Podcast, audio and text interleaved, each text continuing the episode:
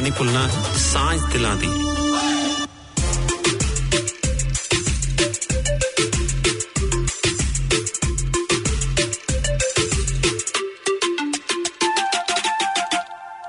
श्रोताहरू कार्यक्रम हाम्रो चौतारीमा म श्रीधर बस्नेतको हार्दिक स्वागत र अभिवादन। श्रोताहरूलाई विदितै छ यो कार्यक्रम प्रसारण हुँदै आइरहेको छ। प्लानेट एफएमको एक सय चार पोइन्ट छबाट हरेक शुक्रबार साँझ छ पचासदेखि सात बिससम्म र न्युजिल्यान्ड नेप्लिज एसोसिएसनले यसलाई प्रसारणमा ल्याइरहेको छ। कार्यक्रमको सुरु गरौं एउटा मिठो धुनबाट।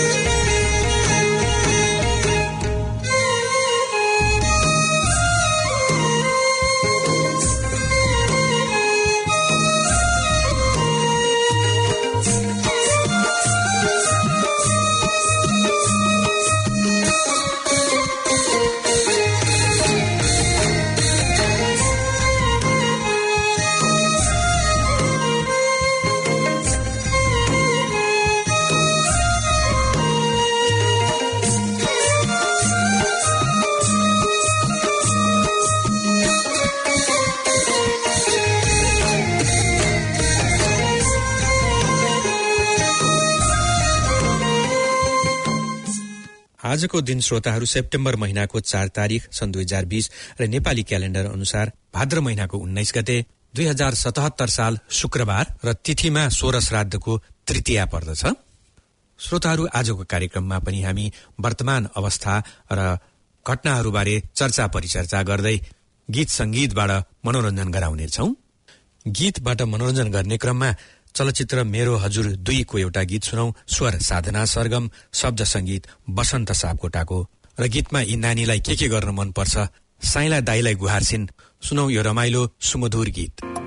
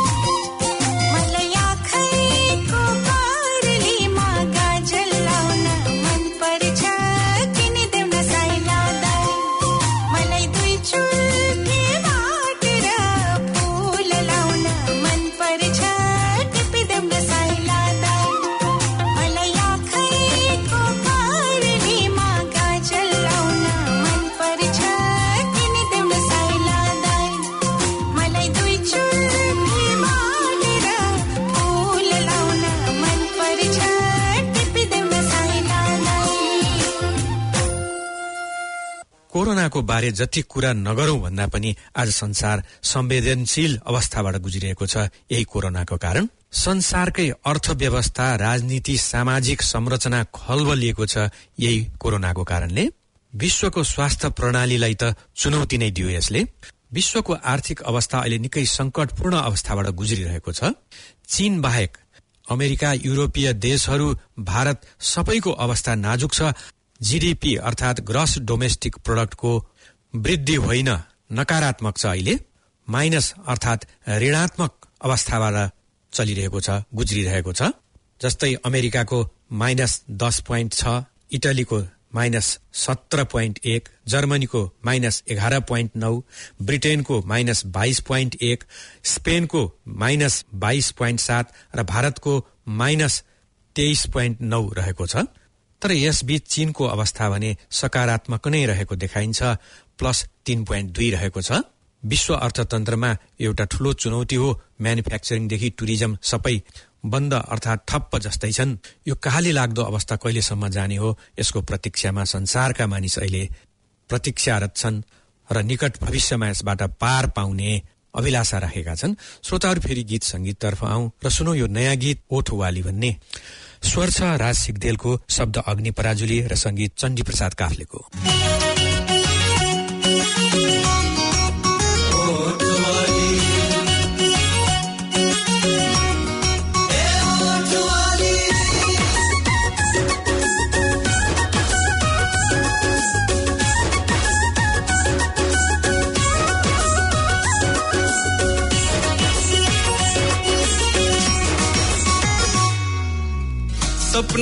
रातमा जब आउँछ रातो ओठवाली आउँछ रातो ओठवाली ओठवाली ओठवाली ओठवाली ओठवाली ओठवाली ओठवाली ओठवाली ओठवाली सपना टुट्छ रातमा जब आउँछ रातो ओठवाली आउँछ रातो ओठवाली जे गर्दा नि हुन्न भन्छे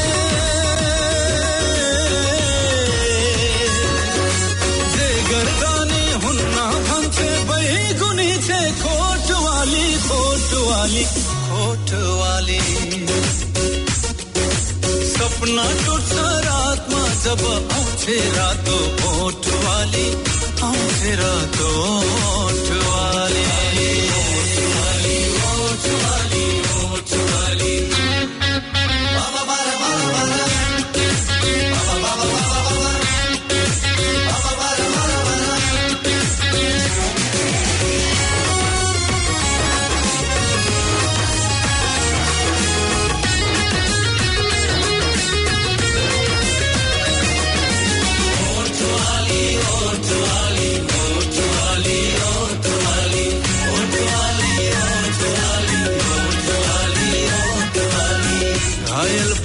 मलाई साथै नचालु लुटी नजरले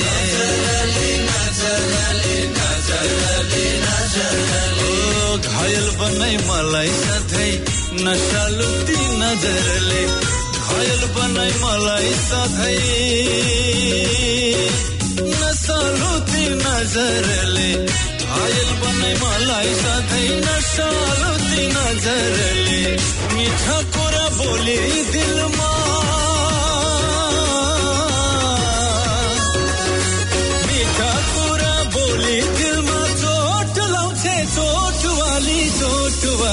चोट वाली। सपना टुटता रात मा, जब आउँथे रातो ओठ वाली आउँथे रातो ओठ वाली।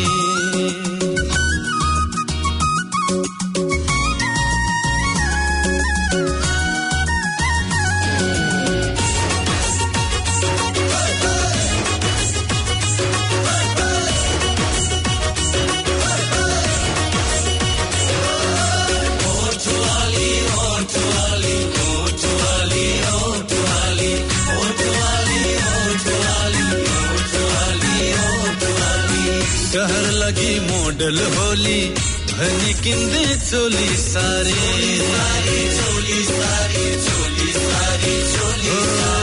सहर लगी मोडल होली अनि किन्दे चोली सारी। सहर लगी मोडल होली।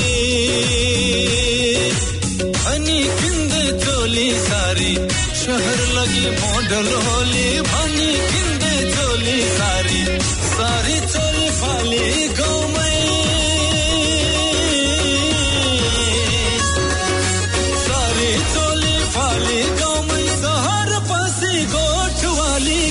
गोठवाली गोठवाली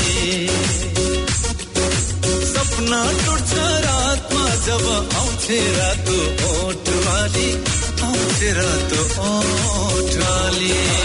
ओठवाली ओठवाली ओठवाली ओठवाली ओठवाली ओठवाली ओठवाली। न्युजिल्यान्डमा अहिले हामी कोभिड नाइन्टिनको कारण अलर्ट लेभल टूबाट गुज्रिरहेका छौं। तापनि उच्च सतर्कता अपनाउन सबैमा आह्वान गरिएको छ। खास गरी सार्वजनिक यातायातमा भीड़भाड़मा जाँदा मास्क लगाउने हात राम्रोसित धुने र कामकाज जताततै जाँदा यथाशक्य दूरी कायम गर्ने। मास्क लगाइरहँदा श्वास प्रश्वासमा अर्थात् सास फेर्दा गाह्रो हुन्छ भन्छन् कोही।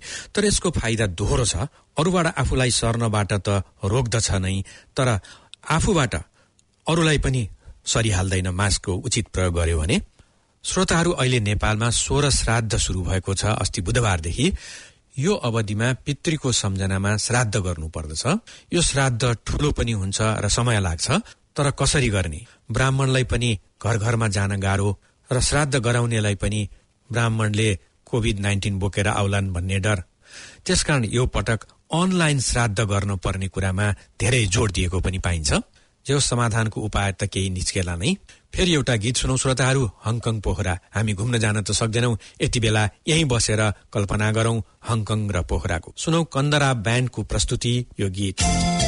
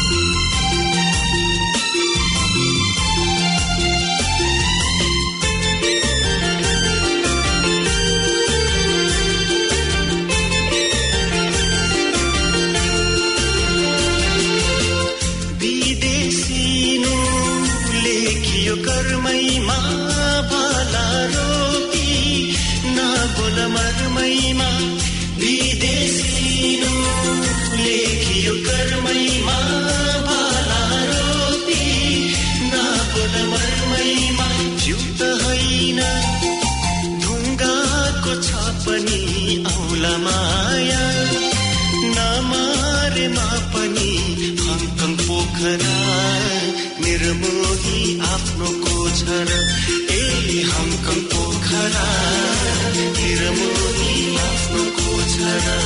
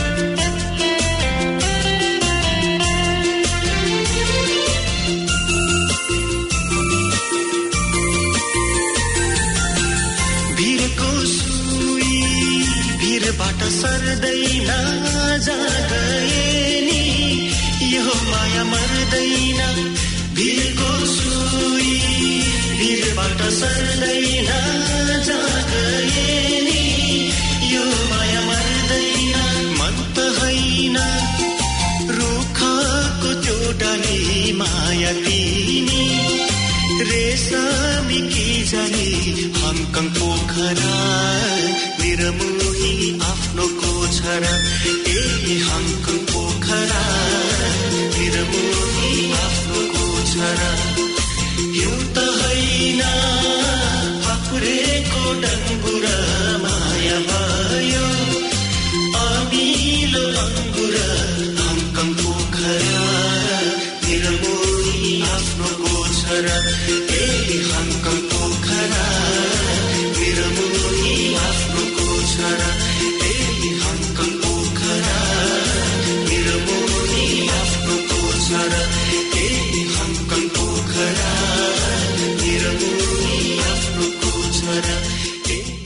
श्रोताहरू एउटा अनुरोध छ नेप्लिज कल्चरल सेन्टर नेपालको तर्फबाट। पाँचौं मल्टी एथनिक डान्स फेस्टिभल हुँदैछ। यही आउँदो सेप्टेम्बरको छब्बीस तारिकका दिन पाँच बजेदेखि नौ बजेसम्म स्थान भिक्ट्री कन्भेन्सन सेन्टर फ्रीम्यान्स बे अकल्यान्डमा हुँदैछ। डेट नोट गरिराखौं छब्बीस सेप्टेम्बर दुई हजार बिस। कोरोनाको कारण हाम्रा जीवनयापन धेरै प्रभावित भएका छन्। काठमाडौँमा पनि फेरि एक हप्ताको लागि निषेधाज्ञा बढाइयो रे। खाद्य वस्तु र औषधि पसल मात्र खोल्न सकिने तर एघार बजेसम्म खोल्न पाइने भनिएको रहेछ। तर यातायात लगायत होटल रेस्टुरेन्टहरू खोल्न नपाइने सूचना जारी भएको छ। यो विश्व महामारीको कारणले गर्दा हाम्रा चाड पर्वहरू पनि प्रभावित भएका छन्। मानिसहरूको जमघट नभई हाम्रा सांस्कृतिक पर्वहरू धार्मिक चाडबाडहरू सम्पन्न हुन गाह्रो छ। अहिले इन्द्र जात्रामा पनि त्यस्तै असर पर्यो भनिन्छ। आउँदा दिनहरूमा हाम्रा महान चाडहरू दशैं तिहार पनि खलबलिने स्पष्ट देखिन्छ। यसरी यो सन् दुई हजार बिस सम्पूर्ण विश्वका लागि एक अभिशापको वर्ष जस्तो भएको छ। गीत संगीतलाई निरन्तरता दिँदै कोरोना बारे सचेत गराउने एउटा गीत पनि सुनौ।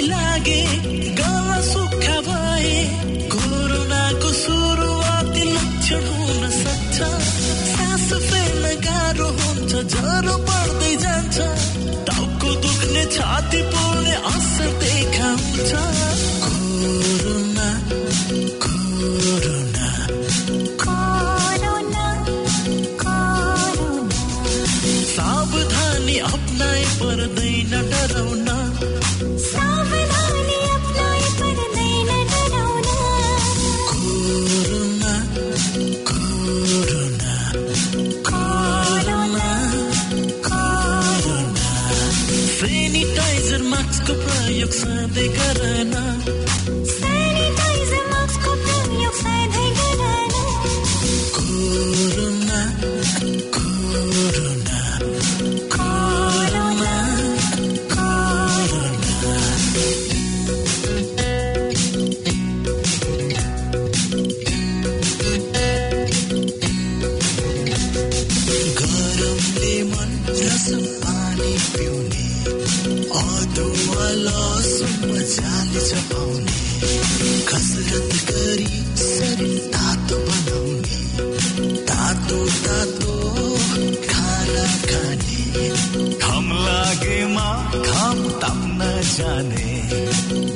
भिडभाडमा मास्क लगाए हिँड्ने। यति गरे हामीलाई सर्दैन कोरोना। यति गरे हामीलाई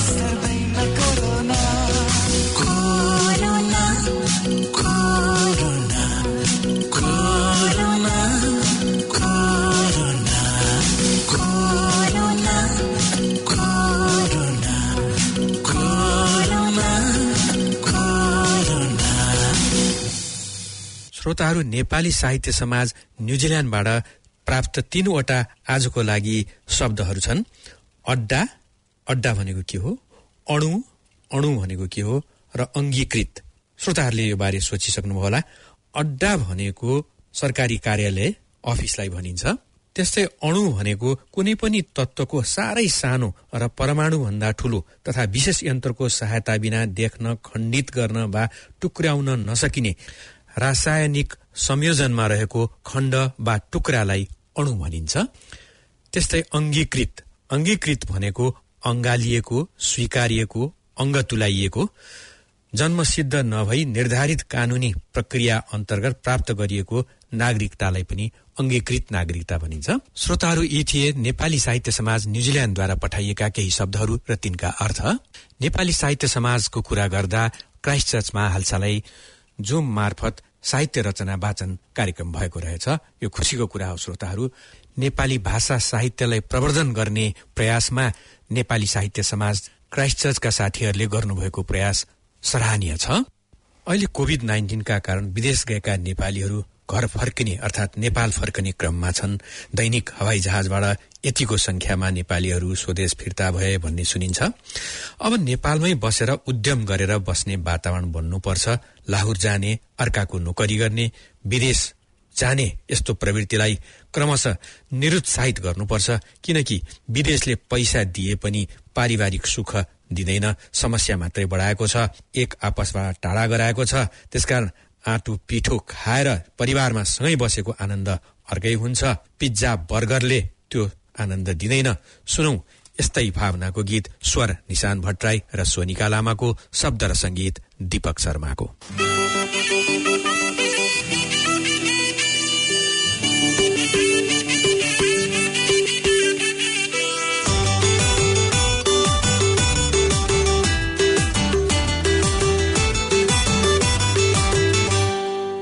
मन मुटु यतै छोडी लाहोरतिर धाइयो।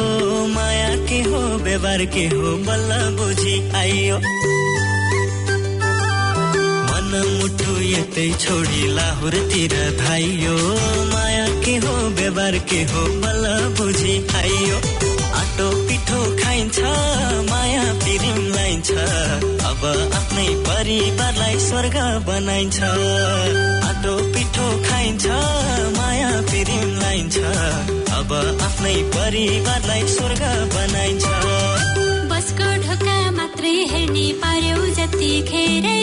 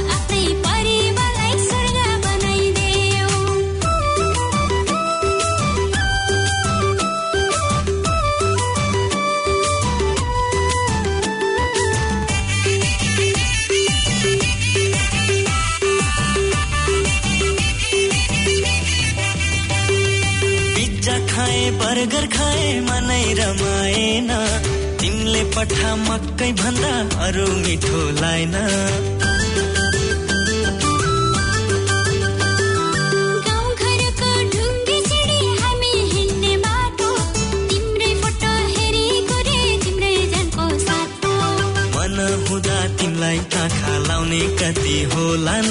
मेरो प्रवेश भएपछि रिसले कति रोलान्।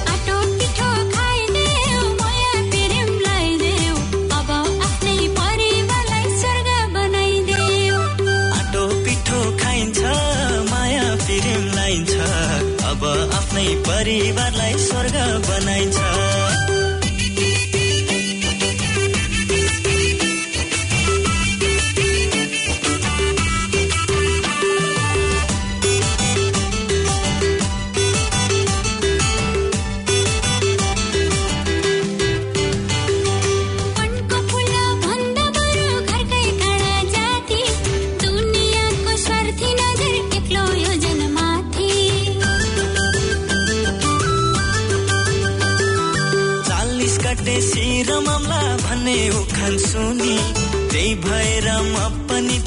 लाहुर गएको हुनी। पैसा छँदा उमेर छँदा लाहुरकै भर। जब पैसा ढल्केपछि के रमाइलो छ र आटो पिठो खाइन्छ माया प्रेम लाइन्छ। अब आफ्नै परिवारलाई स्वर्ग बनाइन्छ।